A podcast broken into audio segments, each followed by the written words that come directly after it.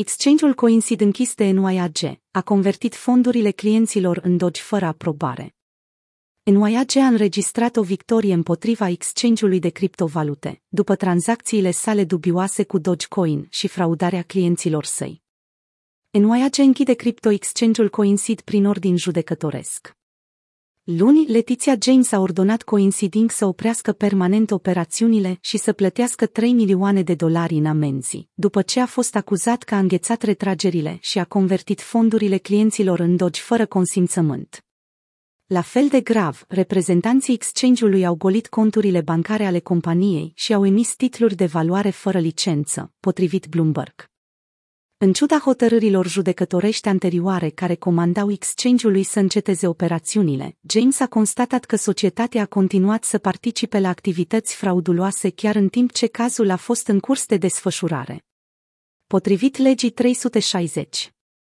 În contradicție cu comenzile judiciare, această societate a continuat să funcționeze ilegal și imoral, ținând fondurile investitorilor ostatice și astfel subliniază pericolele investițiilor în valute virtuale neînregistrate.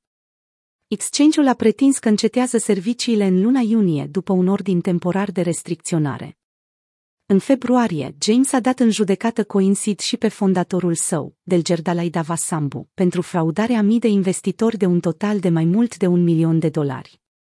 SEC au intentat și ei un proces exchange-ului în aceeași lună pentru că au tranzacționat mărfuri comerciale fără a se înregistra ca broker și astfel a dezinformat investitorii.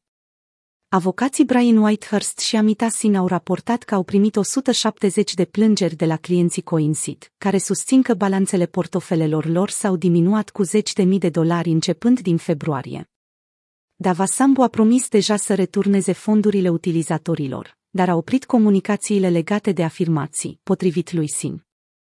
În altă acțiune legală de succes, Mihail Ackerman a pledat vinovat de fraudă bancară într-o înșelătorie pe care a orchestrat-o cu alți doi parteneri în 2017.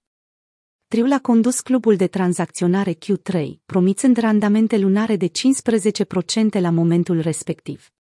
El a pledat vinovat că a provocat pierderi de până la 30 de milioane de dolari investitorilor și se confruntă cu posibilitatea închisorii de până la 20 de ani, dacă este condamnat.